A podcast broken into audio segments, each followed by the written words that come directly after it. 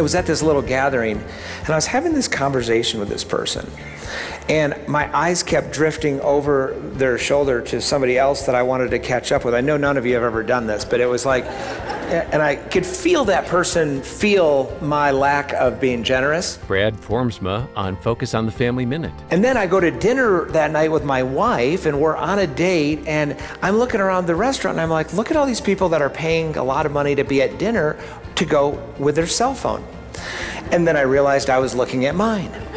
And I'm like, I have this five or six ounce piece of plastic in my pocket. It's like the anti generosity attention thing.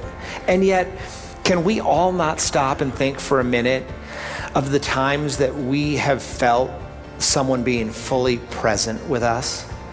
Boy, I think that's a powerful way of being generous. Learn more about generosity at FamilyMinute.org. A few years ago, a Focus staff member asked Alexis if she had any prayer needs. And at that time, my heart was so tender, and I really was feeling like I wanted to give up on this marriage. So I just told him quite straightly, like, I need help. We need help. Our marriage is very difficult, and would you pray for our marriage? And he did. She also found help on the radio. Focus on the family saved my life.